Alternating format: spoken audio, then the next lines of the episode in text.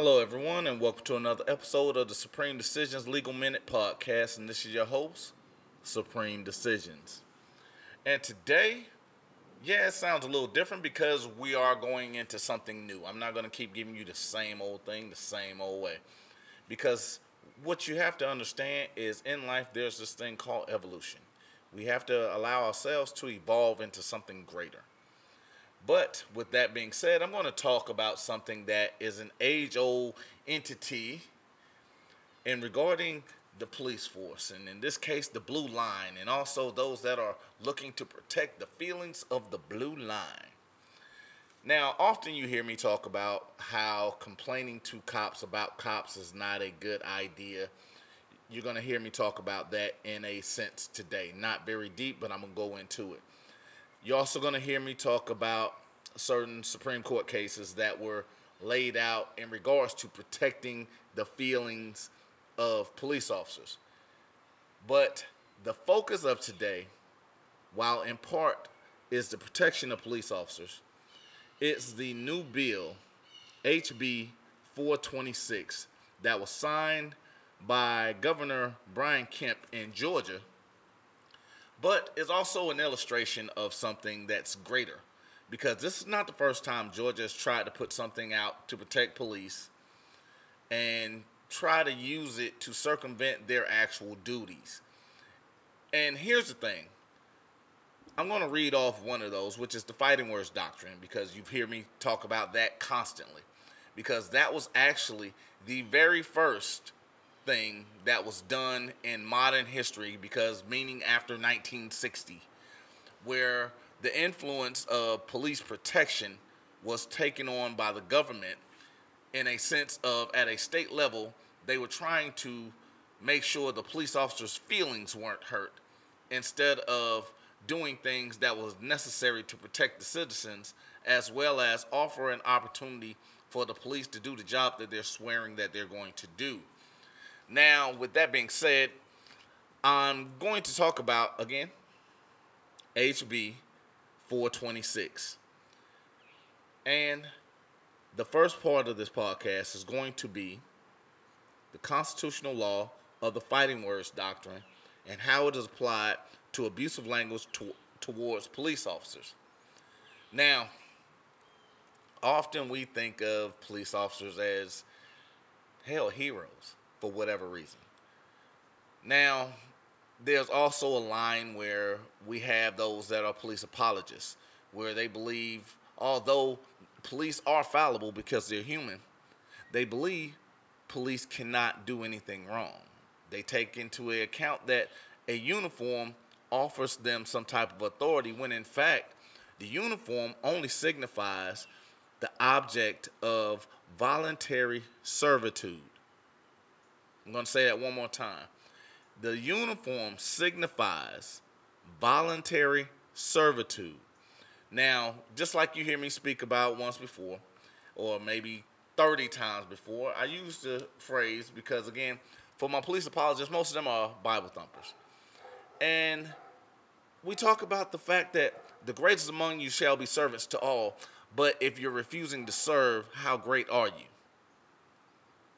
I'm going to say that one more time. If the greatest among you is servants to all, if you're choosing not to serve, how great are you? Because a lot of times we hear when a police officer is asked, who do they work for? They'll say, I work for XYZ Police Department. I work for the city of XYZ. The problem is, who makes up the city? And if you're working for the police department, why didn't you say that in your oath?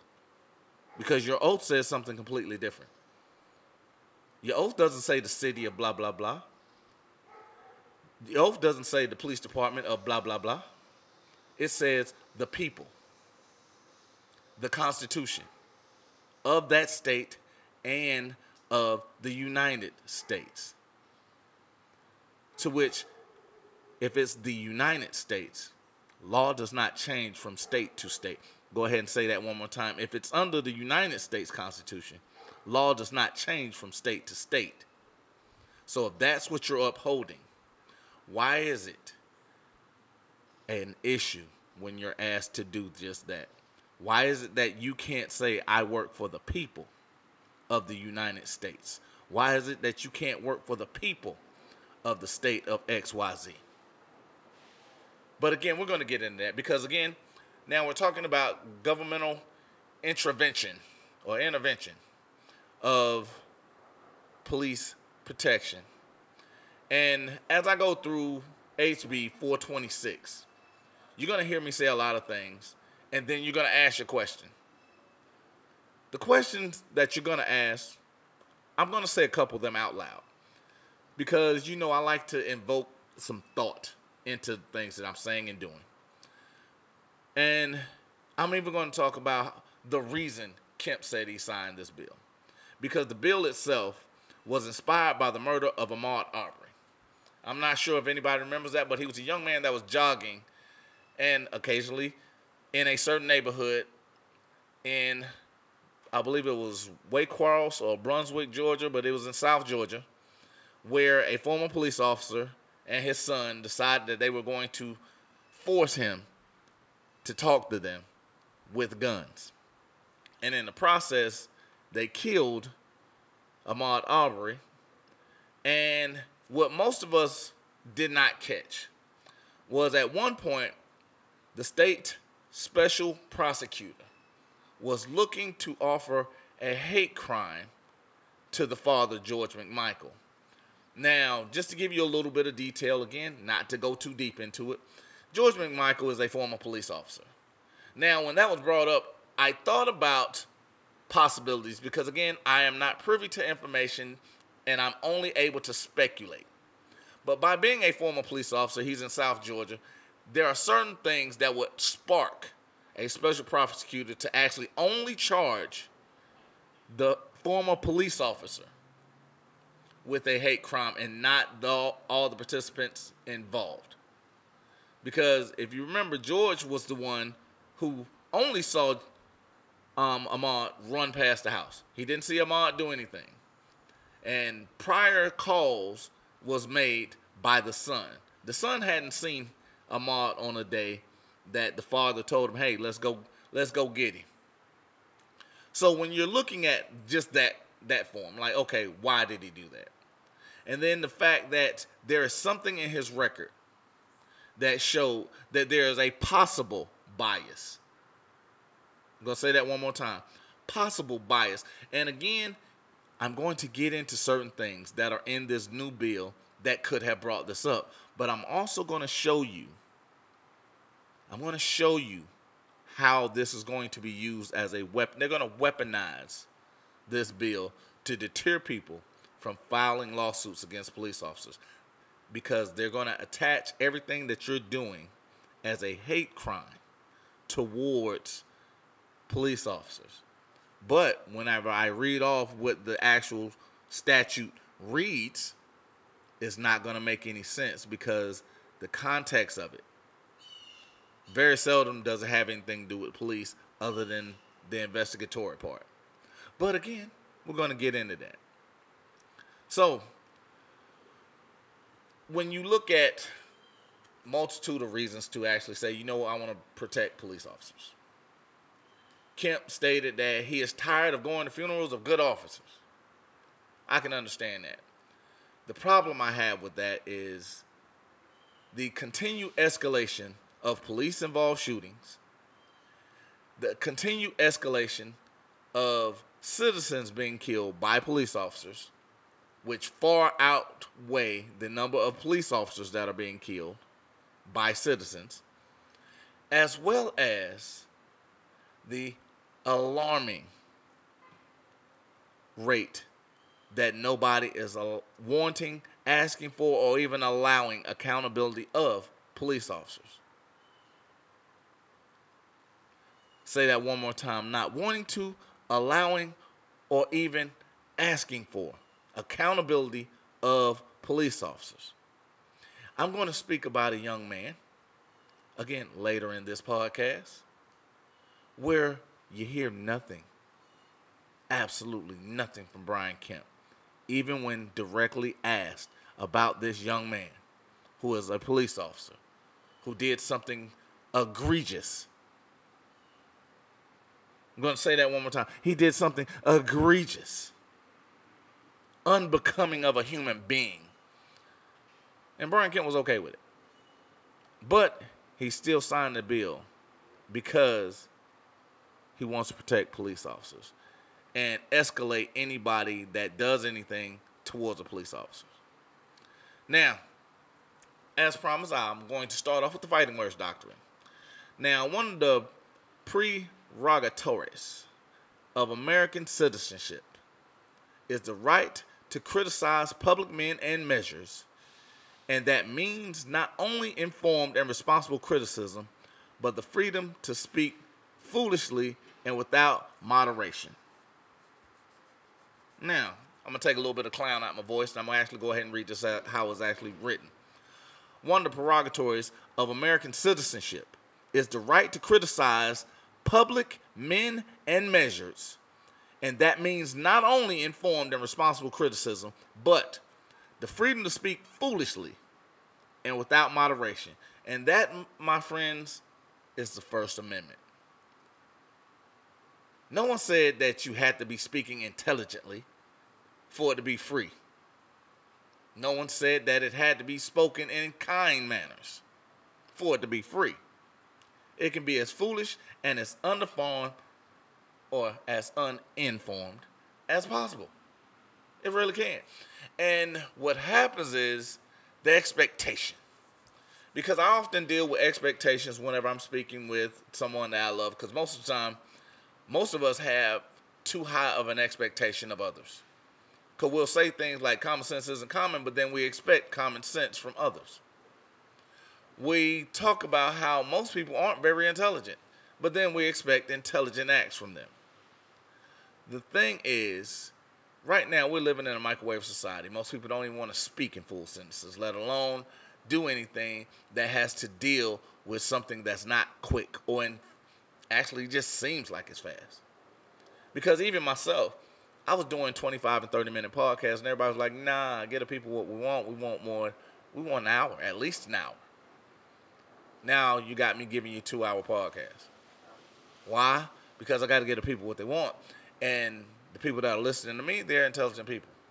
They're people that actually go against the status quo. They're people that actually question things that are set in front of them, because they're people that are looking for things to not necessarily make sense, but they're looking for things that have an answer to it.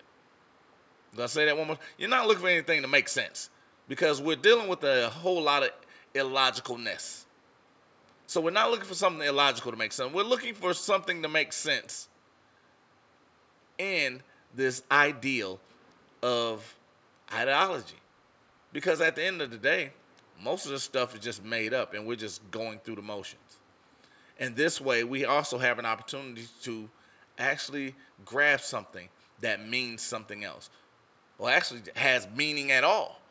And when we talked about the Fighting Words Doctrine, it was actually something that evolved simply because people were hurting the feelings of police officers.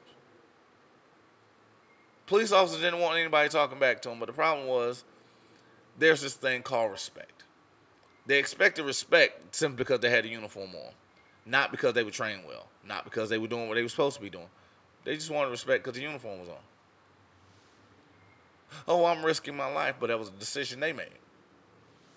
Now, if you're going to do it, one of the things that I learned early in life was that there's a right way and there's a wrong way, and that's generally your way.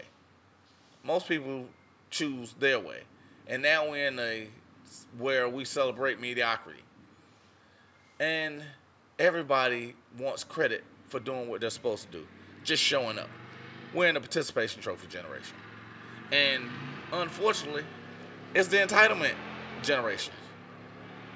And the simple fact that someone feels entitled simply because they have a uniform on, when they're not educated, when they're uninformed, and they're also speaking foolishly and without moderation, that's the problem. When they have no idea what it is they're enforcing, but they're expecting something. Because last time I checked, respect is earned, it's not given. I'm going to say that one more time. Respect is earned, not given. And this is also why I had the issue with the police commissioner in Arizona. Again, I'm going to get back on topic.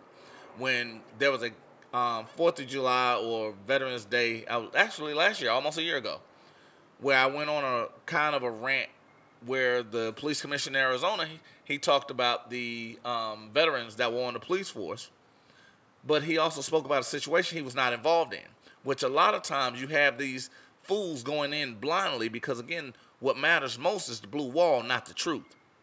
I'm going to say that one more time. What matters most is the blue wall, not the truth.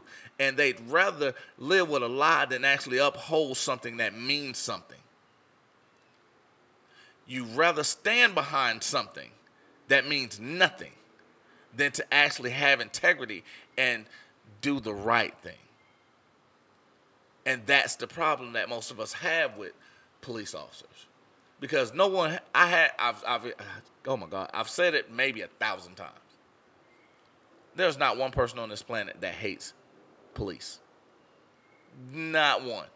I can't think of one person that hates police. But I can think of millions that hate bad policing. If you're not doing your job properly, that's what people are hating. When you're out here hitting protesters that are peaceful, as required by the Constitution that you said you're going to uphold and defend, that's not your job. Your job is to actually work towards the benefit of the public.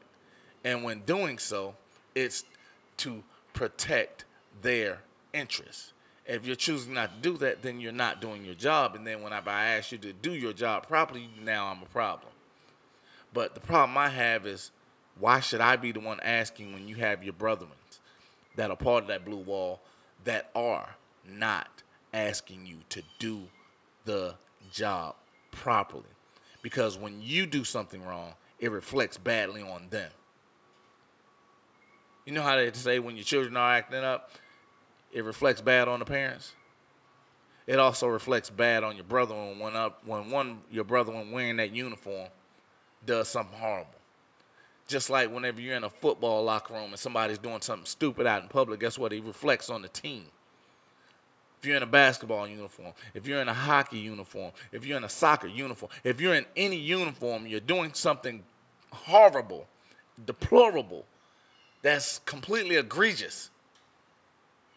It reflects poorly on the team because they made a choice to have you there. Yes, that's exactly what it is, because it's still selection. Even though they made a choice to apply, there's still a selection process. And these are the people that they're trying to protect.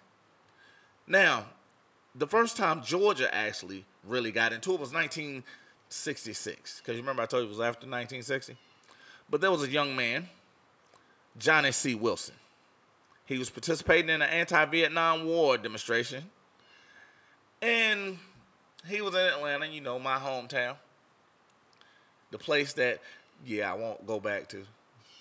Forever I love Atlanta, but I got the love for El Paso now, so it is what it is. But there was a context, and this is where I talk about the feelings of police officers. The feelings. Well, in this, Wilson referred to two police officers as a white SOB. I'll kill you, you sus. You SOB, I'll choke you to death. He like SOB, I guess that, you know, is what it is. If you ever put your hands on me again, I'll cut you all to pieces. Now, according to the Fighting Words Doctrine, the very utterance of words that are directed at someone in uniform that is meant for harm, sticks and stones. Sticks and stones. Because that was something I learned in the 70s. So why is it in the 60s it's hurting police feelings? Now, today those words are terroristic threats. They don't even worry about that. It's terroristic threats because he was wild with it. SOB this, SOB that, and I'll cut you all to pieces. Absolutely. Terroristic threats. Now, because no more sticks and stones, because words hurt everyone. Why? Because we're in the microwave generation. We're in the participation trophies generation where words and everybody's feelings matter. And they go on to speak of the tend to incite an immediate breach of peace. Words that, with their very utterance, tend to incite an immediate breach of peace. Now, what happens is you hear me talk about the Selective Incorporation Doctrine, right? And you also hear me talk about things such as if they don't go along as far as state codes, statutes, and ordinances, if they don't coincide with federal law or Supreme Court cases, or I shouldn't even say cases, Supreme Court decisions, they're not law. Well, I'm going to get deeper into that because that too, this statute, again, because of the First Amendment, was unconstitutional for vagueness and overbreath. And it actually fell under Gooding v. Wilson, 405 U.S. 518, 1972. Yeah, 1972. It took 6 years for this case to be decided. 6. And understand, this wasn't for a lawsuit. This was actually for them to change their thinking. This is one of the things that I actually try to illustrate to everybody. This is not a quick process. This is a lifestyle. This is something that you have to hanker in. What is it that it is you are looking for? What's your level of justice? What is your thing that says, you know what, I'm happy now? Because even after all this, doesn't mean Wilson got any money. He was just fighting to change their BS statute. That's it. But again, changed it from what it was in the fighting words to terroristic threats. You become a terrorist. Say it, when you become a terrorist, you're terrorizing folks with your words, because sticks and stones. But the problem with abusive language, it goes into other contexts. You're going to hear me talk about things that are under different guidelines of this, and for the most part, I'm going to talk about the profanity to police officers. I'm going to talk about a New Hampshire case that was decided in 1942. I'm going to talk about another case that was decided in 1944. But again, today it's not those times for those cases, because those were cases that were part of the Gooding v. Wilson decision, but they were not part of the actual, I guess, the alignment of how the decision was made, if that makes sense. And again, this is one of those things, just like HB 426. It was a choice of protecting feelings versus citizens and proper training.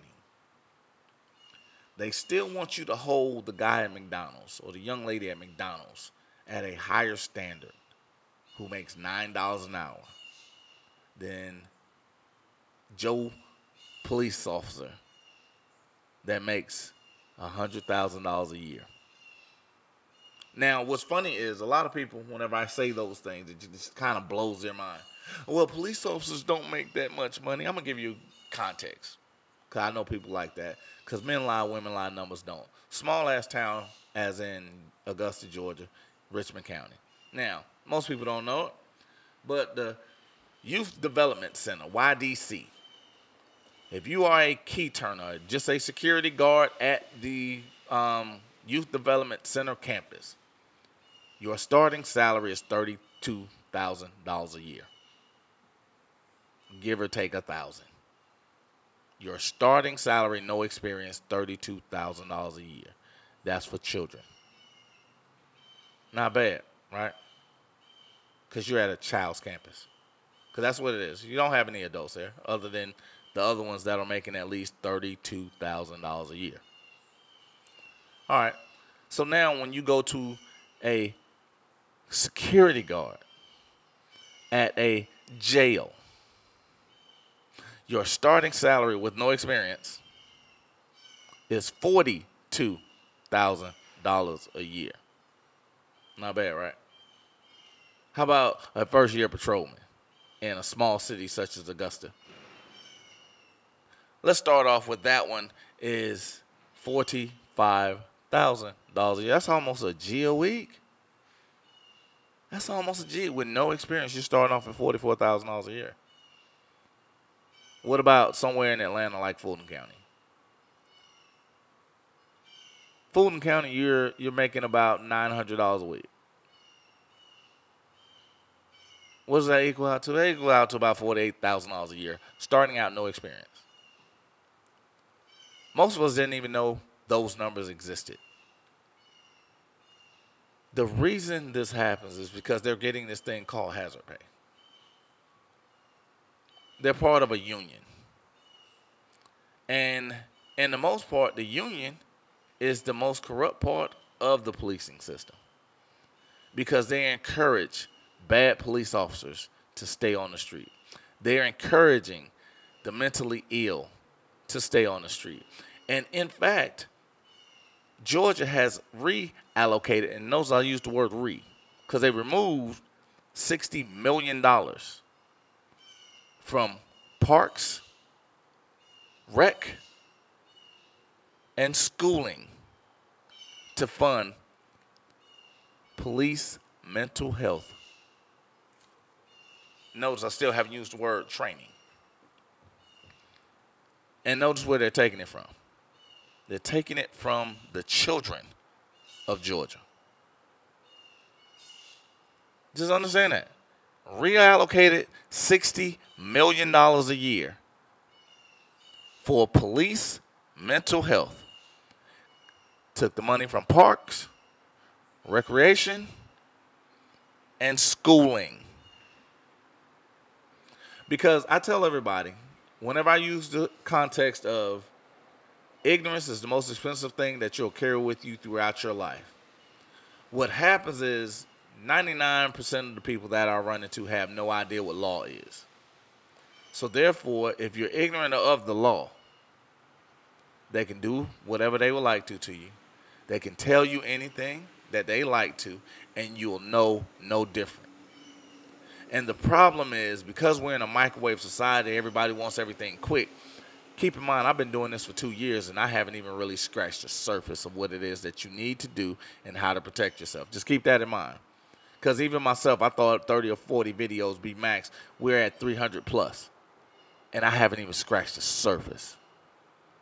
Most of the stuff that I'm talking about now is something that goes down in history, literally, because we're at the time of the information age, and very few of us are even accessing the information that's set before us. But whose fault is that? Because the information is free. This is why I don't talk about the hashtags and the oh, free this and free that, running with the trends. I don't do that. I don't even talk about the oh, we can do this now, here's a template. I give you starting points. I give you references. I offer things that are there for you that are tangible. I give you things that are absolutely real, and I give you things where you don't even have to take my word for it. The reason I do that is because sometimes we can't go to one source and get it, but we can check one source out, because whether you like me or not like me, you're listening to me. And a lot of times it's people go and look things up just to disprove something I'm saying. But guess what happens? I'm provoking a thought. I'm getting you to look at the world differently. I am making sure that you are not stuck in a rut. I am making sure that you don't leave something on the table when it doesn't have to be. I am that guy. I'm that thing that goes bump in the night. I'm the disruptor. Whenever we're looking at this, you have to understand that we are the ones that are protecting our future. And if the children are our future, as Whitney said, we have to do something to protect our children. I even talk about different aspects of when I'm podcasting, when I'm doing videos, those are my least viewed videos. Because we're not paying attention, because we're not protecting our children. Nobody wants to do that, because that's work. we have to do something, because the active thing that's being done is to make sure our children become slaves, to make sure our children remain ignorant, to make sure our children become passive, to make sure our children have no means of standing up for themselves. That's what's actively going on. Making sure our children don't even have the ability to think for themselves. Isn't that what slavery is? I just want to make sure that I'm not the only one thinking that. I think that's what slavery is. When someone is controlling your every thought, telling you when you can, what you can, telling you what is real and what is not, because they're even in the context of showing you something and then narrating it and expecting you to listen versus watching. Cat Williams talked about it in 2016. I'm telling you about it again in 2020. 4 years later, nothing's changed. The only thing is, it's gotten worse. Like, I see you, see me, see you. But you're telling me something different. Your words are not matching what I'm looking at. Why is that? But here's the greater part. Why am I listening to you then? You don't hear me. Y'all don't hear. I think you need to turn this up, because I know you don't hear me. Because if I am not matching my words to my vision, what am I looking at? What am I talking about? What am I saying to you? What are you doing? Because a system of free expression recognizes the right decisions to disagree with, arouse, antagonize, and shock his fellow citizens and the government. Why is that such an issue? Why is it we can't come up with a means of doing all of that and still being able to do what's necessary and not worry about somebody else's feelings? And what happened is, prior to Gooding, the only form of expression known as fighting words were things that were uttered in the direction that was considered vulgar. Because you had people that had the F the war shirts that were being arrested. You had people that had on other paraphernalia that did not signify support of governmental actions. They were arrested because, you know, you F the war, F Vietnam, and, you know, and many other aspects. But these are the things that when you're directing them at a police officer, because even in Cleveland, there was a Supreme Court case that stated that, hey, just because someone cusses at you, that does not make it illegal. That doesn't even make it disorderly conduct. Because there has to be an action behind it. Because words without action are meaningless. I think somebody have lived that, right? Words without action mean nothing. And what happens is, in 1919, there was this doctrine that was set up as the Clear and Present Danger Doctrine. And it showed up in Schenck v. U.S., 249 U.S. 47, 1919, where the Supreme Court upheld the conviction of a Socialist Party member for distributing leaflets urging men to oppose the draft. Because, again, that's governmental action. You're supposed to just go along with it.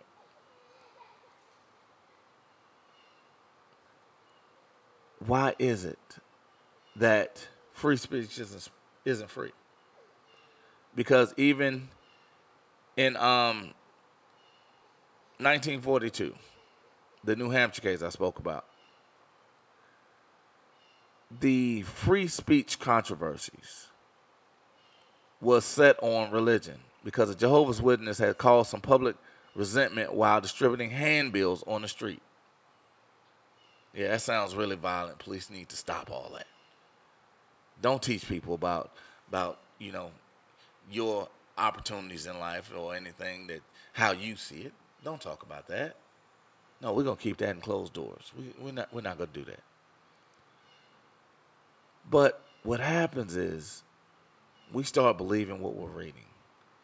We start looking for a reason for that to be okay. And even in Ferner v. New York, in a 1941 case, the petitioner made some derogatory remarks about government officials. So when you see in the Constitution the right to redress grievances,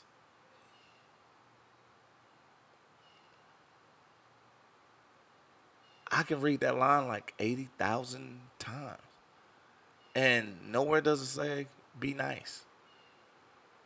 Nowhere does it say don't be frustrated. Nowhere does it say be calm. It just says redress grievances. Everyone has the right to redress the government with grievances. It doesn't say how.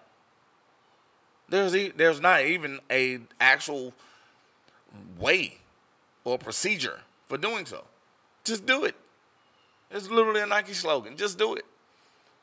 But when you're questioning those that are supposedly acting in your best interest about their action, it's always a problem. Why is that? I give you police procedures. When they don't do it, it's always an issue. Why is that? Because I don't give you speculation. I actually give you Supreme Court cases, federal law, you know, what they're supposed to be abiding by because of those things called Selective Incorporation Doctrine, because of that little contract they swore to uphold and defend called the United States Constitution. Because of that, that's what I give you. I don't have to deviate from that. But instead of having a conversation, we want a name call, we want to do all these other things. And I'm a problem, even though the information is free. I actually told somebody I got most of the information from a Harvard website. Why? Because Harvard gives away free. Why? Because ain't that many people going to grab it. And then those that do grab it, not everybody's going to understand how to apply it. I'm one of those people that actually understand how to apply what it is I'm looking at. I'm one of those people that actually understand how to research what it is I'm looking at. I understand how to take an apple and peel it and know that not only can I eat the outside, I can also eat the peels. Understand that. That's what this is. Because even when you're looking at something where you're looking at DePaul Law Review, Yale Law Journal, Cornell, all of these resources are free. BYU actually has an excellent law department. UTEP is surprisingly one of those universities. They don't have an extensive law library, but they have extensive access. Because not only do you have an opportunity to go on and sit down in their very comfortable law library, their very quiet law library, you have the opportunity to actually grab actual cases that I speak about and kind of go through them so you can understand how to not only put one together, but how the verbiage is. Yeah, that's work. But that's how we're able to combat things like cussing at a police officer. You look at Cox v. Louisiana. You look at the fact that in 1965, people are still arguing and fighting, even after the decision of Gooding v. Georgia. Oh, excuse me, Gooding v. Wilson. That we're still having an issue with being able to freely express oneself, because the freedom of expression can be supported if and to the extent that it is closely barraged with illegal action. Because remember, everything that you do has to have mens rea, has to have intent. Because if it doesn't have any intent, there's no crime.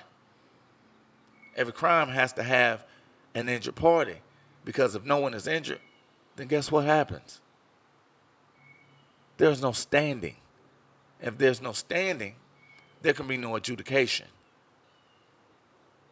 See, and these are things that I help you put together, because a lot of times when I'm talking about it, it just sounds funny.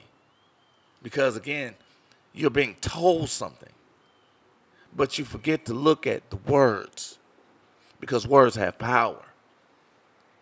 And you forget that that power is infinite as long as you don't understand how to wield it.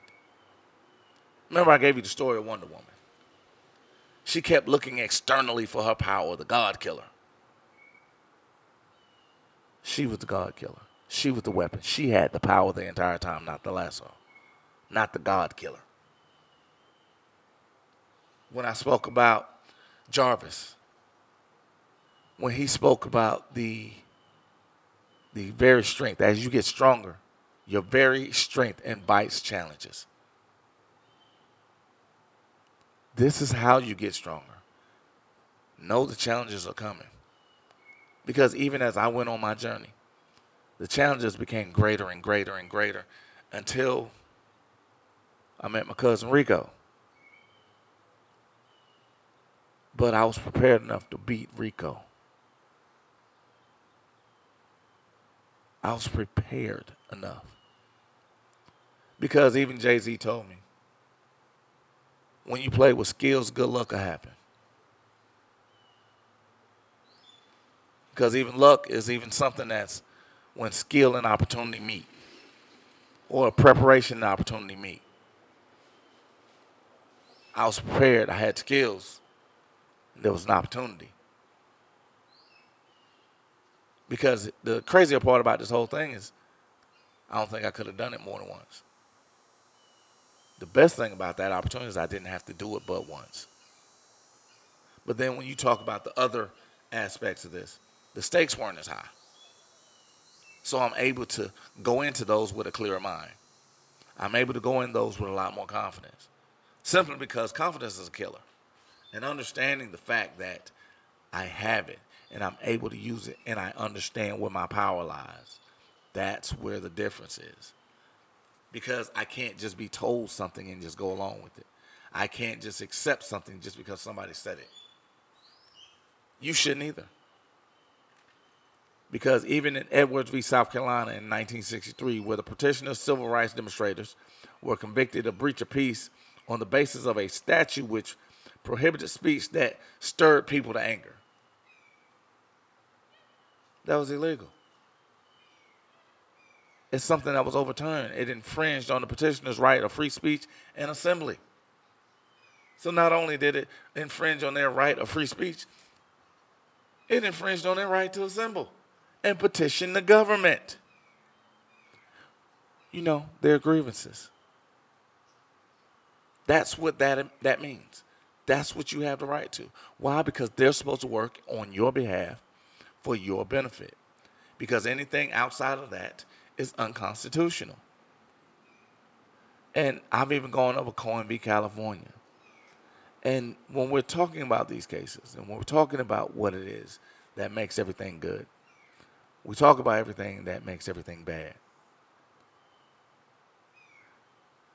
You look at even the organizations, because the NAACP in Cantwell v. Connecticut in 1940, it offered the right of the NAACP to challenge racial discrimination in the courts, despite Virginia claimed that the organization was soliciting legal businesses, stated that they threatened the sanctity of the exercise of First Amendment activities.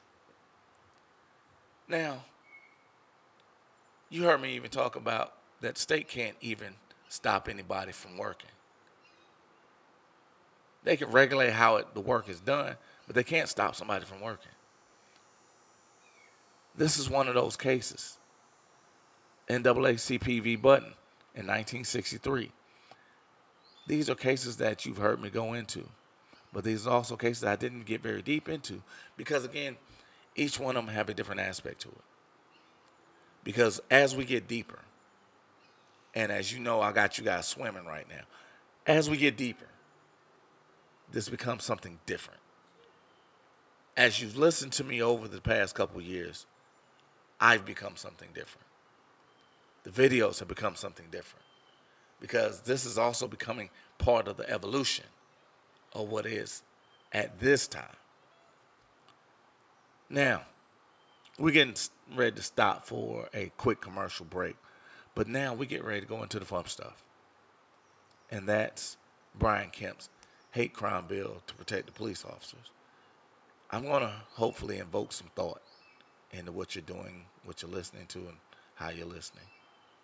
And then I don't want a whole lot, but I do want you to think about this. I'm going to ask some questions, and I hope you catch it. While catching it, I hope you understand where it is I'm going with it. So, support the podcast, 99 cents a month, $4.99 or $9.99. And we'll be back after these messages. All right, people, welcome back. And let's get into this bill, the police protection bill, or the hate crime bill, HB 426, signed by Brian Kemp in Georgia. Now, I'm going to give you a couple of teehees.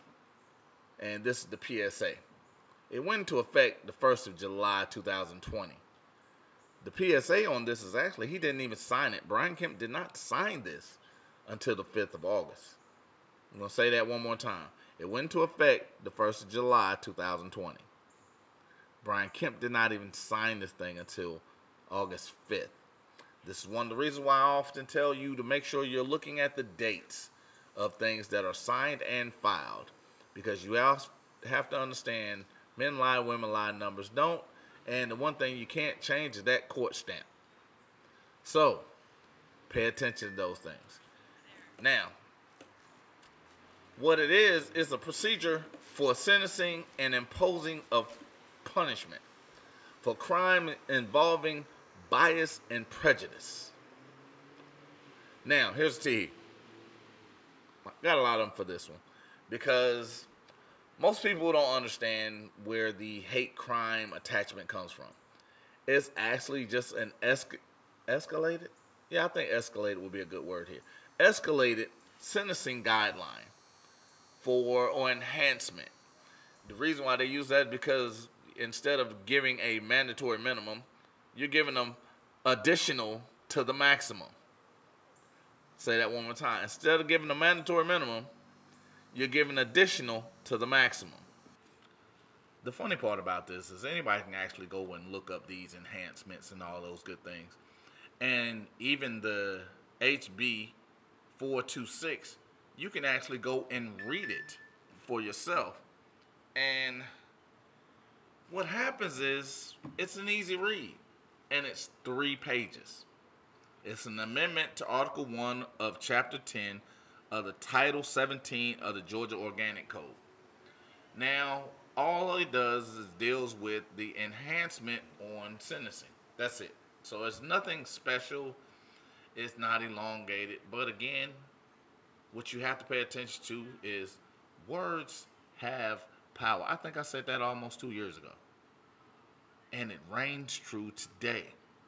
I actually went on a rant at midnight or some shit where I actually talked about that, because words have power.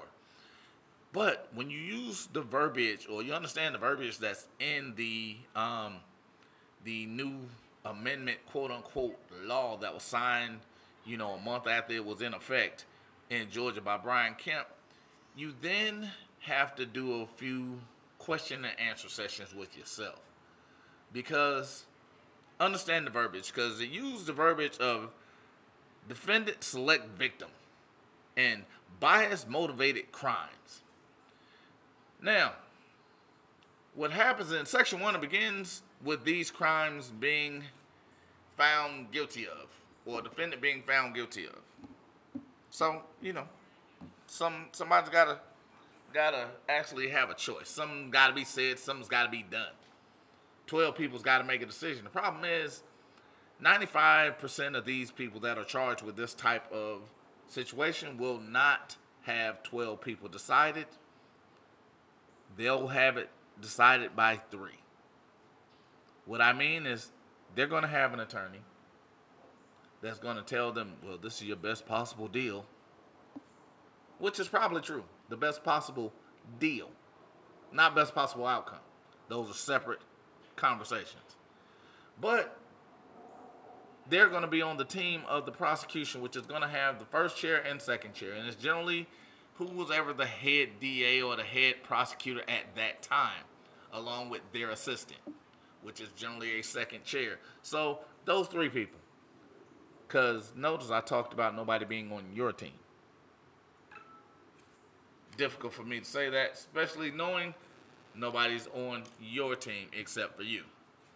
Now, Section 1 begins with these things called crimes. The first one, simple assault.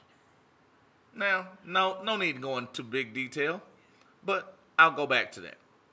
Simple battery is number 2. Again, no need going into very much detail because I think most of us know this. Simple battery is you smacking somebody up a little bit. Okay, we got that. And then 3 is battery. 4 is criminal trespass. Now, that's the doozy because that's the one I'm going to go the most in depth on because most people have no idea what trespassing is. Because even if we forgive our trespasses as those that trespass against us, we're going to forgive those. The problem is, it's codified in Georgia under 16-7-21. And remember, this is part of the Police Protection Bill. Keep that in mind while I'm saying this, because this is going to be the most common enhancement that's going to be added. Police Protection Bill. Hate crime. Criminal trespass. Because I'm going to read to you what it is, and I'm going to go into when it's most applied, but I'm coming back to that. And various misdemeanors. That's number 5. Okay, police protection bill, but various misdemeanors. Okay. Now, I did say I was going to go into criminal trespass because, again, most of us have no idea what it means. Now, understanding how the statute reads. A person commits the offense of criminal trespass when he or she intentionally, remember it has to have intent, mens rea, guilty mind, in order for it to be a crime. A person commits the offense when he or she intentionally damages any property. Because remember, corpus delicti is the body of the crime. And a crime is damage to person or property. Because the state must actually agree with federal law and Supreme Court decisions, as I spoke about the Selective Incorporation Doctrine, and knowingly and maliciously interferes with possession or use of property without consent. Now, that's criminal trespasses. A person commits the offense when he or she intentionally damages any property, knowingly and maliciously interferes with the property, possession, the use of, without consent. How the hell does that apply to police? What does that have to do with protecting a police officer? Well, let me tell you. Because again, remember, this is a police protection bill with an enhancement as a hate crime. When does somebody normally get charged with criminal trespassing? When they're filing and requesting documents from the police. Oh, you didn't hear me. I'm going to say that one more time. When does somebody normally get charged with this? Criminal trespassing. Part of the hate crime bill for police protection. It's when they are filing or requesting documents for or from police.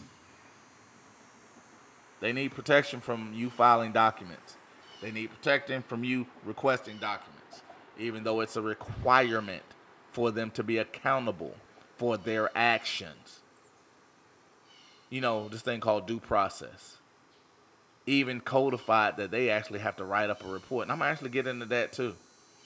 I'm going to get into that because what happens is, while they're protecting you from information that they're supposed to have, Brian Kemp doesn't want to talk about that. Brian Kemp doesn't want you filing lawsuits against the police department.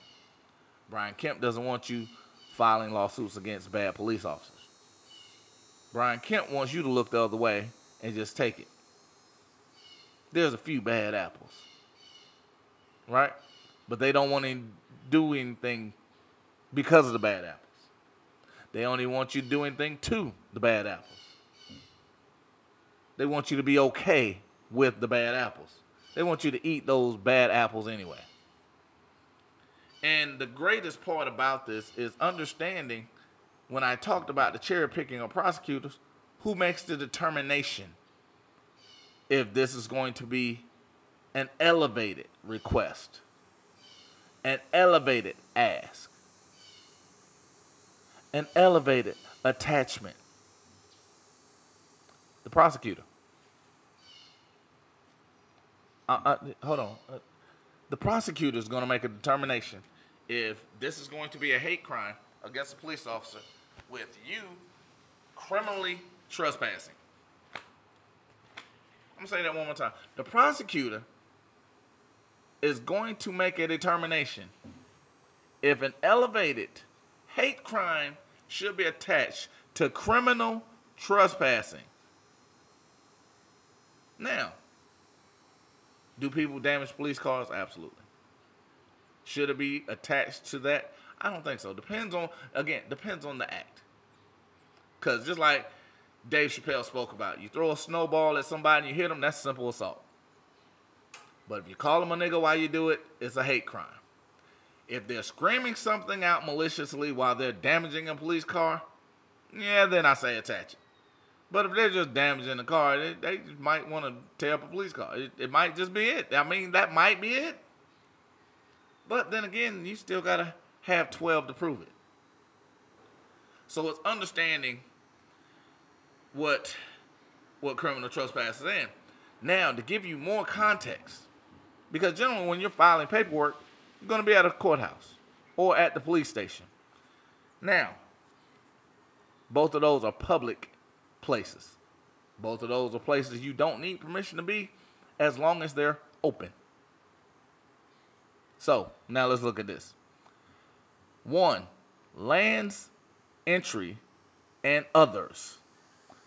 1 would be a vehicle, railroad car, aircraft, or watercraft. Or, here's the kicker. After receiving prior notice from rightful owner-occupant, upon proper identification. Say that one more time. Rightful owner, rightful occupant. Now, here's what happens. A manager is not the rightful occupant. A manager is not the rightful owner. A manager cannot make a complaint of trespass.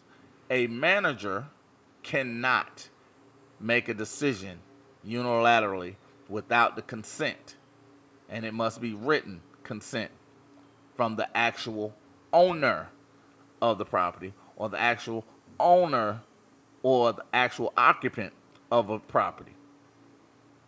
That entry is forbidden. Got to keep that in mind, because again, they'll try to circumvent the rules. The problem is, that's their rule. That's not yours.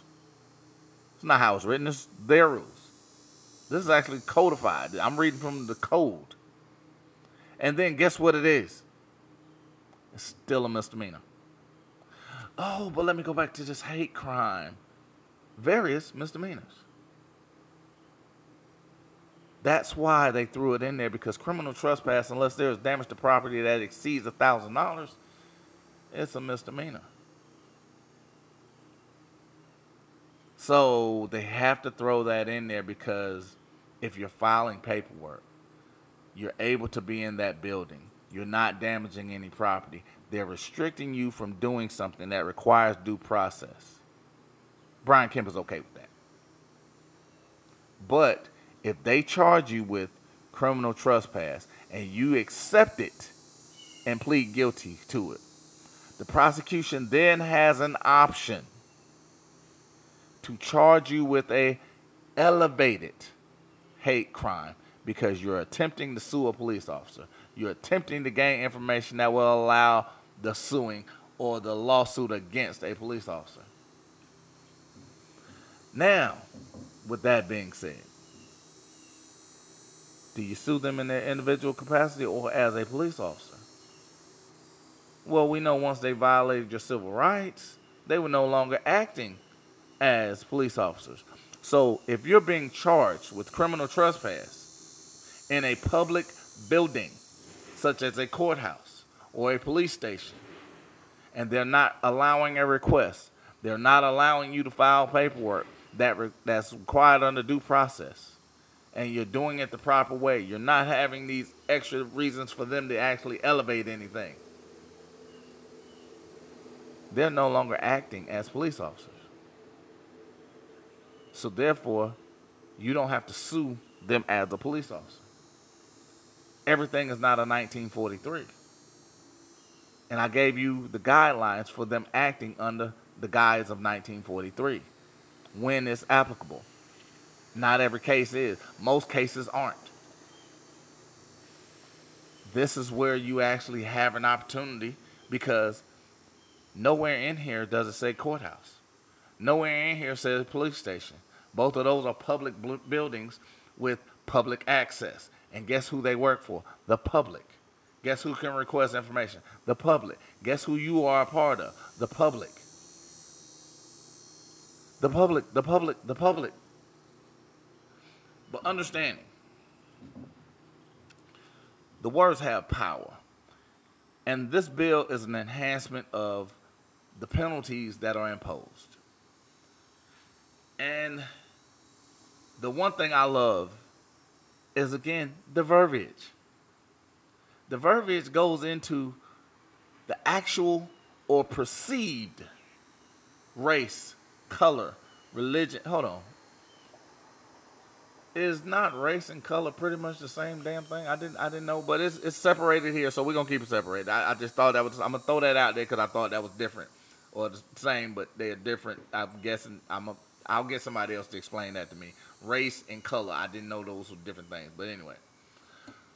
Race, color, religion, national origin, sex, sexual orientation, gender, mental disability, physical disability. And again, notice it said the actual or the perceived. Because a lot of times when you're looking at these people that are calling 911 and they're yelling about something and they're, go back to your country, go back to here, go do this and go do that, they are working on perception. They are working on something that is not actual. That should be an enhancement on a hate crime. That is actually something, because again, we talked about terroristic threats. If you listen to some of the guys of simple battery, it falls under that. Other misdemeanors, it falls under that. These are things that can be discussed. These are things that should be discussed. These are things that should be charged in order to deter certain acts or behaviors. Oh, that's actually what the statutes, codes, and ordinances are for, to deter certain acts or behaviors. But what happens is, on misdemeanors, the bare minimum is 6 months.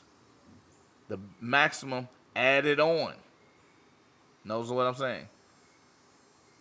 The add-on is a minimum additional 6 years. The maximum add-on is an additional year and a $5,000 fine if it's a misdemeanor. Now, when we're looking at it, the add-on for a felony is a minimum 2-year enhancement. And then it falls under judicial discretion. Most of us have no idea what a judge is thinking, feeling, or believing. Most of us don't even go and study the judges that we're going to go before. We just walk in the courtroom blindly and say, hey, this is what it is. And we don't know if this judge is someone that likes to have a story told to him. We don't know if this judge likes facts. We don't know if this judge is a constitutionalist. We don't even know if this judge is pro-police. Regardless of what's going on, he's going to listen to the police officer. So Again, each time you're, remember, you're painting a story, you're painting a picture, you're illustrating this story, and you want to make sure that while you're making sure the people that are going to decide your fate have the best picture possible, you must also know who you're painting that picture for. See, with Wadir, you have the opportunity to pick people that can see your vision. With the judge, you just have to understand what that judge's vision is and kind of cater to it or even paint your picture to that. But the one thing about all judges, no one wants to be overturned. But you also have to offer them an opportunity to get out of their own way. And the only way to do that is to actually know who you're standing in front of. And that's just one of those that kind of help you out for later. Now, here's the beautiful part about this whole thing, because I told you I was going to get into what the police must have according to their guidelines. Notice I got excited about that. Look, their guidelines. Because one, they got to have the name of the parties, the accused and the accuser. Because at this point, it's allegations. We can't have judge and jury. There's been no guilt decided.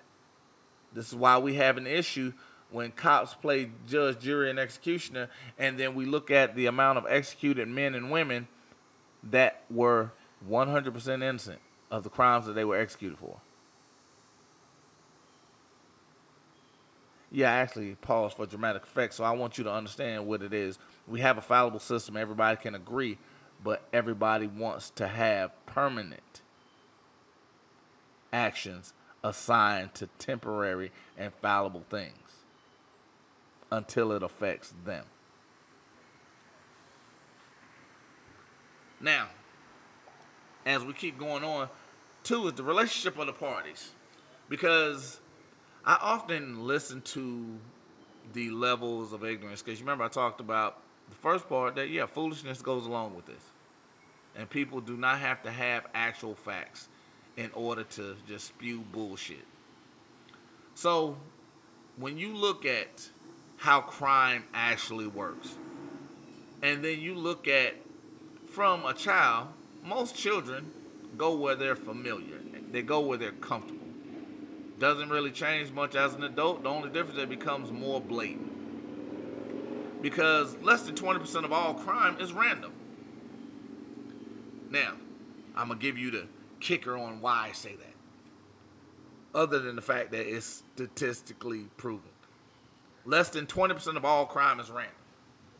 So that means more than 80% of all crime is what is known as proximity crime. So in that less than 20%, most of that is crimes of opportunity and crimes of passion. But that's why you have so many low levels of crimes that are actually committed.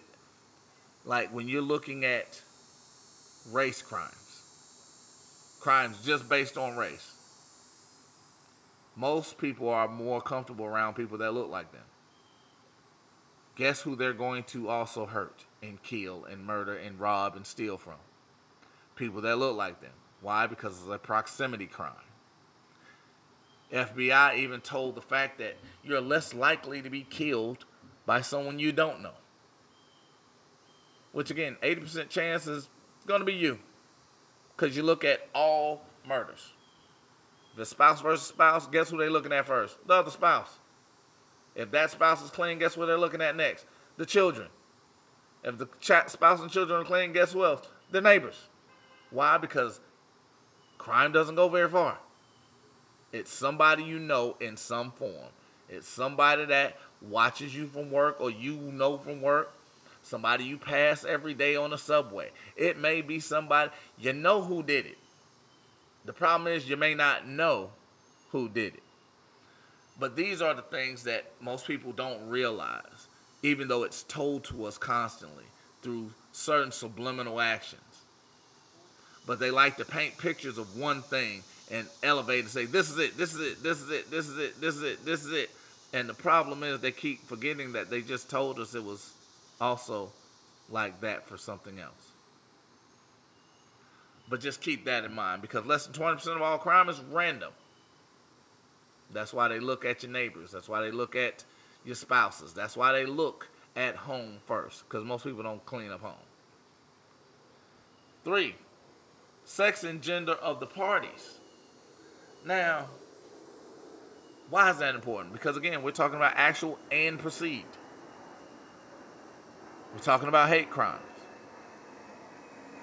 But as we're going through, I still have yet to figure out whether the police actually jump in here, because the one thing that we didn't talk about when we talked about race, religion, color, national origin, sex, sexual orientation, gender, physical, and mental disability, we didn't talk about any uniforms. And the problem I have with that is, if you're going to make this a cop protection bill, why are we not talking about uniforms? And then we're talking about misdemeanors and criminal trespass. And the most used form of it is someone that's filing paperwork for or against, or in with or against the police. Why isn't that part of this bill? But that's, again, how I'm going to talk about how they're going to weaponize this bill. Because at the end of the day, there is no real legitimate reason for this to even be part of a police protection bill or a hate crime enhancement. But again, now we go into number 4. Got to have the race of the parties, the religion of the parties, date of birth of the parties, time, place, and date of incident. Now, give you a little break here, because this is why I tell you specificity is the key in doing any discovery motion. Because if you need, when you're requesting information from the prosecutor, from police, from anyone that had dealings, the closer you can get it to the times, dates, and place of what it is that you're looking for, you kind of, it's like that pinpoint, or the when somebody say drop your location, that's exactly what they're asking for. Time, place, date of incident. The location is key. That's where everything happens. That time and space and that moment, you are the star. That's what you're asking for. You're asking for your information, which is why I always talk about in the motion to compel, you make sure you deviate from the government and the Sunshine Act, and you take away their abilities to deny you anything. So keep that in mind. Specificity, because what is required under their guidelines is time, place, and date. 8, they need evidence of discrimination. The type and extent of alleged violation. The existence of an object, symbol associated with terrorizing another person. I love how they put that in there. Terrorizing another person. Because at the end of the day, words have power. Remember I talked about terroristic threats. Words, the verbiage. Because again, how they're going to weaponize this. They're going to weaponize conversation. They're going to weaponize ideas. They're going to weaponize hate. And going to use it against you. While, in fact, procuring and exploding hate onto you. And then when we go to number 11, they're going to go to the number and type of weapons. And here's another one I want to bring up to you. Number 12, prior issues between parties. Now, I got a little story. I got a little story to tell. Now, what they understand is recidivism Pretty sure I said that wrong because I'm country as hell. But that means repeat offenders. The repeat offender rate is pretty high, especially in places such as California, Chicago, New York, and even Atlanta. A lot of times, even myself, you've been arrested multiple times by the same officer. Remember, this is the police protection bill, and we're using the prior incidents between parties. Now, I've had an officer that he was actually super nice. First time we had a meeting, I wasn't very nice to him. In fact, I resisted. And he got a little physical. Second time, I resisted. He got a little physical. The third time, I just turned around. And he politely put the cuffs on me. Each time, it was just business for him. When I went to go get my police report or background check, he actually smiled. Hey, how you doing? But again, we had prior instances. Two of those where I was resisting. Two of those where I was using profanity. Two of those where he could have actually elevated the charges against me, but didn't. Now, again, you remember I talked about officer discretion. But now we go into this because we talk about repeat offenders. We talk about resisting. What happens if now you go into a point of you're having multiple issues with the same officer and you resist, and in the midst of that, you hit the officer a couple times? Now that becomes a hate crime because you've had more than one issue with this officer. Now I only bring that up because I'll give you another story. There was a police, well, yeah, I think he's still a cop. He's a police officer down in Augusta, Georgia, in Richmond County. He's known as The Rock. Young man went to Savannah State, got a nice little football bill. Well, I've got a family member. Had a lot of issue with The Rock. And the thing is, literally 4 or 5 times I had gone to have a conversation with this family member or go bail this family member out, and the arresting officer was The Rock. So there was a point me and The Rock came face to face. He wanted to put the smack down, but he's still a little dude. I'm still a big guy. He didn't smell what he was cooking because I wasn't listening to the bullshit. But the question was, how is it that you're always the one that's arresting him? That was the only question I had for him. How is it every time he gets arrested, you're the one that's doing it? Then we talk about things such as targeting. Now, let's say The Rock and this family member have a 5th or 6th encounter. And this time, you know what? The family member's saying, you know what? I'm done with this. I'm so sick of this dude because it's him every time. And now this family member didn't do it the first 5 times, but he does it on time number 6. He now has an elevated mandatory minimum. Because let's say he hits The Rock and now The Rock is bleeding. He's not a machine. Now you have a felony because of officer discretion. You have an elevated hate crime. Why? Because you have multiple issues with the same cop. My question is that really an issue? Because if 5 incidents are traffic citations for literally parking in the wrong place. Let's say they're parking issues. And then the 5th one is a resisting because you're tired of this extra stuff. You now have a hate crime attached to your record. Why?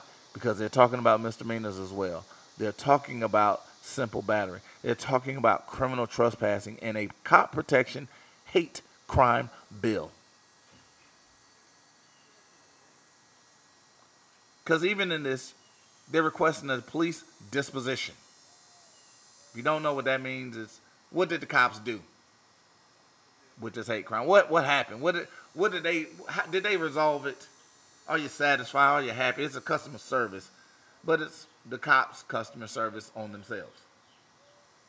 Yeah, because if you get asked me what my Yelp reviews are, I'm a 5-star dude. Why? Because I'm 5-starring it every time because I'm giving my own reviews. But that's what's asked of them. Now, 14 is pretty much, is the victim satisfied? Was there a restraining order put up? Was there something else? Was there jail time given and they were arrested? Because even what happens, the victim shall be entitled to review and a copy of any report paired. And the last part of that report has what I think is the most important part of it. And that's the officer's notes. What did the officer say? What did the officer do? What did the officer write down? What was the officer thinking? It's in the officer's notes. This is what their guidelines say they have to do.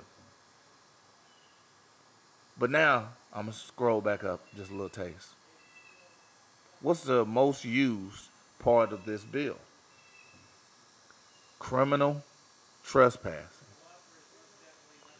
When do the police most often issue a criminal trespass? When someone is going to a courthouse or a police station to file paperwork with or request from the police. They're charged with criminal trespassing. It can then be set under other misdemeanors. The prosecutor can then elevate it to a hate crime and give you mandatory minimum sentences for misdemeanors.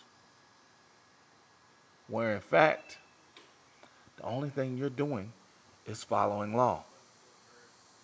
And here's the last part of this, because I had a young man that was in Oregon that was having an issue because he had 3 different police stations stop him on a traffic stop regarding his headlights at dawn. Each police department shall report both arrest and non-arrest. The one thing they don't do is turn over information. That's the most difficult thing. And why is that? Because they're the good guys, and everything they're doing is right and above bar because Brian Kemp thinks they need protection from somebody filing paperwork against them because they're not doing their job properly, and Brian Kemp doesn't want them held accountable. Because, again, nothing that goes on in this bill is talking about retraining. Nothing in this bill talks about them doing their thing right. Because it tells you what they should have, but it does not tell them when they have to turn it over. See how the thing is not only what's there, what's not there. Nothing in this bill deals with training. Nothing in this bill does anything with the protection of citizens. But yet, there is nothing that talks about uniforms because a cop is not a race. Cop is not a religion. Cop is not even a color, even though they want to holler blue. Cop is not a sexual orientation. Cop is not a nationality. Cop is not a gender. And last I checked, cop is not a mental or physical disability. However, this is a police protection bill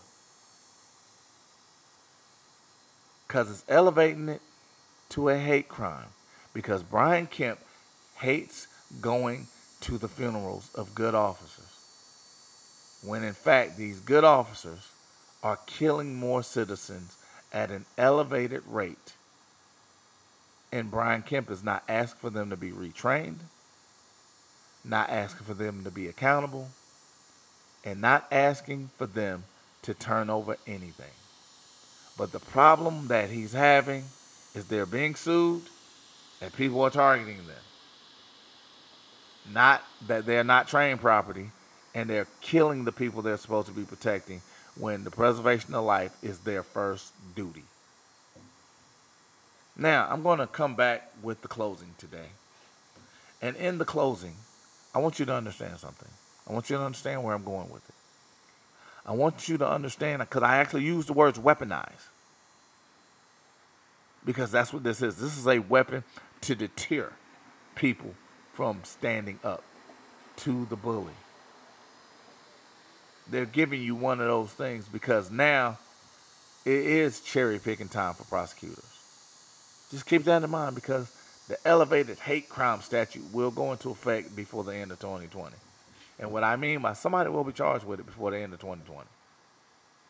Because as you saw, it went into effect July 1st. It wasn't signed to August 5th. But nowhere in there does it say the words cop, police, anything. Uniform officer, none of that. But it's for the protection of police as a hate crime. And it's attached with the Fighting Words Doctrine, because police feelings are more than their actual word. So give me a minute. Listen to this last commercial break, and we'll be back. All right, people. Today, we are actually on the last leg of this podcast. I talked about HB 426 and the Police Protection Hate Crime Bill that was passed in Georgia by Brian Kemp.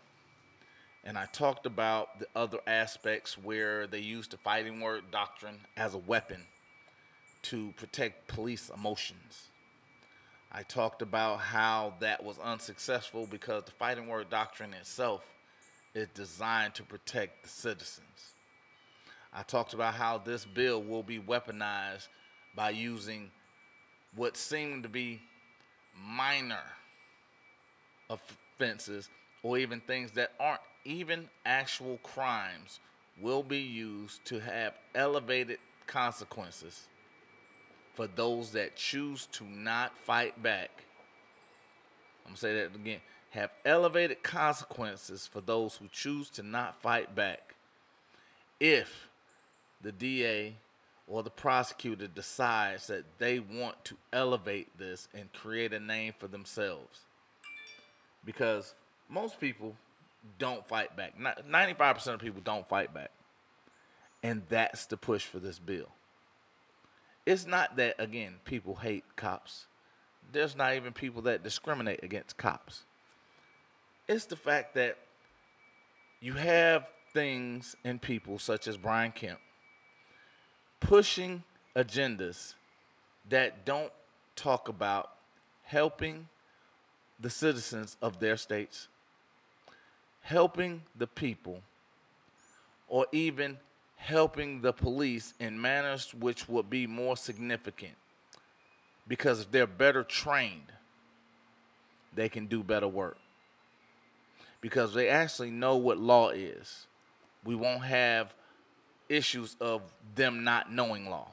If they actually understood what their duties were, we wouldn't have an issue about them not doing their duties properly. If there actually was an opportunity for them to actually be held accountable for their actions, we would not only have better policing, we would have better police officers. Then they could have the respect that they are expecting right now. Because when you look at the police that were in Arizona, I have to use this as an example. They made a choice to leave.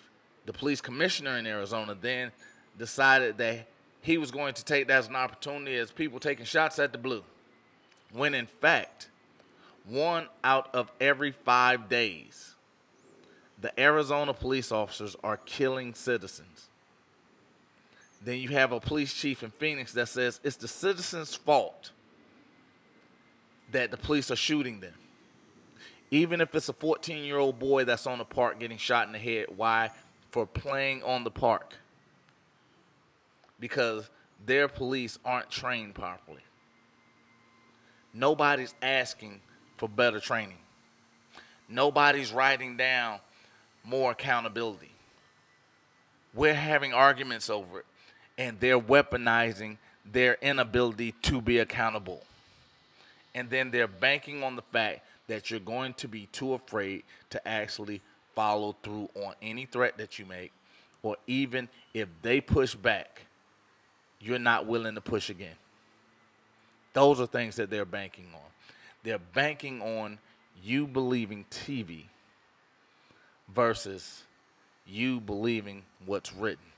You actually pushing forward just like Wilson did and going to the Supreme Court to change something, to make a difference in something, to actually make sure this doesn't happen to anyone else. Because when you have one that makes a change, right, it offers an opportunity for others to continue and push that change forward. When you have an opportunity to do something, this is where you do something, or you see something, you say something. When you see a police officer doing something wrong, you do something, you say something. You follow through on it. This is where you stand up, bite down on your mouthpiece and say, you know what, let's finish this. Because being easy on something when, in fact, there were choices made that were outside of your privy, also outside of your control, why should you be the one apologizing for those choices? Why should you be the one that suffer from those that are inadequate at what they're doing? Because whenever you're looking at a 3-page amendment to a hate crime bill that's designed to help police or protect police, and you see what they're actually using as charges to protect police, you see what it is they must have and they're not turning over, even though it says in their guidelines that it must be turned over, must be reviewed and turned over, must be reviewed and turned over, must be reviewed and turned over. But when we file our motions for freedom of information, for our information, for information that deals with us, it's a problem. When we file our motions for discovery, for things that deal with us so we can have due process, it's a problem. But you'll take $60 million from our children and tell us you need to be okay with it. You need to respect the police. These are the good guys. When in fact, you're looking at a young man that decided to make up a charge against a young woman, throw her down, put a knee in her back, threatened to kill her in front of God and everybody else. And then when asked about it at a press conference, you exonerated this young man. When on video, he turned off his body camera audio when he found out that somebody else knew he was lying. When this young woman was exonerated, why? Because he was lying. He made it up. He made it up on video. This young man was looking for 3 Hispanic men. He decided to arrest a 6-foot-tall black woman. Let me tell you this again. He was looking for 3 short-statured Hispanic men. He decided to arrest a 6-foot-tall black woman. Brian Kemp didn't ask for accountability from this man. Brian Kemp didn't ask for Brian Kemp didn't ask for anything for this young man. Brian Kemp exonerated this young man. But here's where the flip side of this is. This young woman did the one thing I tell everyone not to do. She complained about the blue wall. Because in the midst of what this was happening, she was actually investigating something that had happened to another person that she lived near that was murdered. And she thought the police had something to do with it and was covering it up. But what she did, she complained about the blue wall. She sat there, was harassed, beaten, lied on, and completely humiliated, violated by the blue wall. She complained to the blue wall about the blue wall, and then when the blue wall exonerated his actions, she then became upset. But you don't complain to a cop about a cop because of the issues of cops. When you're looking at Brian Kemp, when you're staring down the barrel of someone who cares more about the minority than he does the majority who he supposedly represents, that's a problem.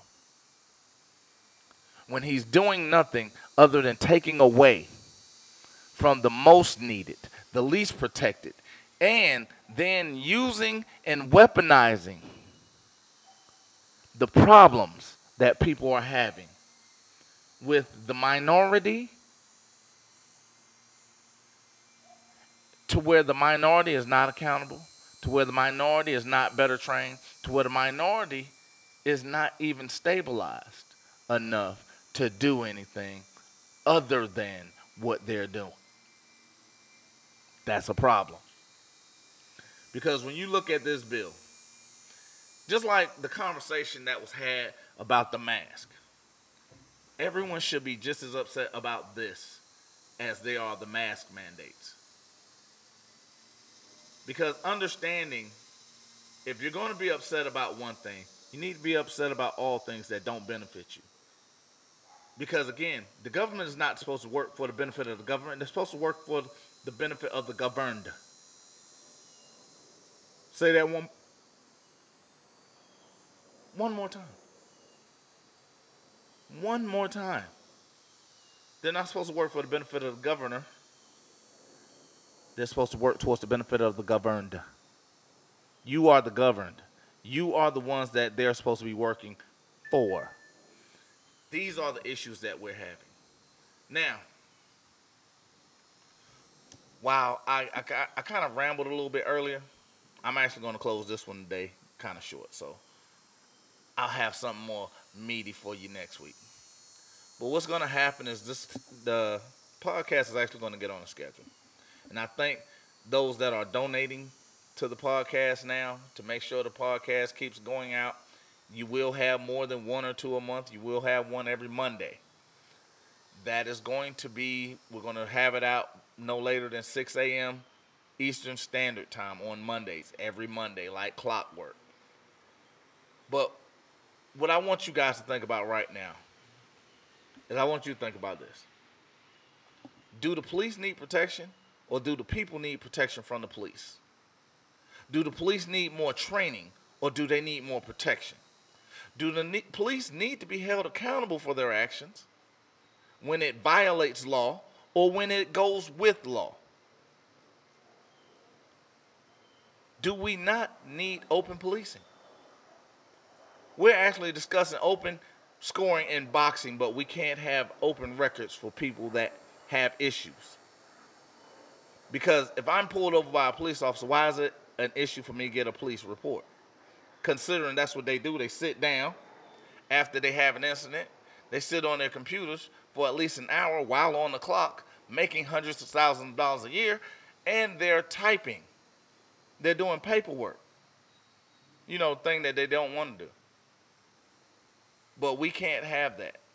And it's never ready. It always takes 3 to 10 days. How is it when that's what they do immediately after it happens? Immediately after it happened, they're supposed to be doing paperwork. But now it's 3 to 10 days. But then after 10 days, there's an issue. And then when we request it from the prosecutor, there's an issue. Whenever we go to the police station, there's an issue. And even now, if we're going to the police station in Georgia, it's up to the prosecution if that's now a crime. We have to literally fight for our lives, asking people to do their job properly. That's all I got for today. Again, thank you guys for supporting the podcast. Don't forget to join the website. There is a join button. There are 4 tiers. Pick one and let's keep going. Let's keep growing. And as you see, it only gets better. The T-shirts are on sale. Click Shopify. Click your size and we're going to get that rolling. And lastly, we're going to do something because I'm working on putting together a giveaway. And I hope you guys are ready, because it's going to be big, as well as there's going to be a new website called Supreme Trust, where I talk about estate planning as well as basically defending a trust in court. I'm going to talk about how a trust works. I'm going to talk about what a trust is. I'm going to talk about differences in trust.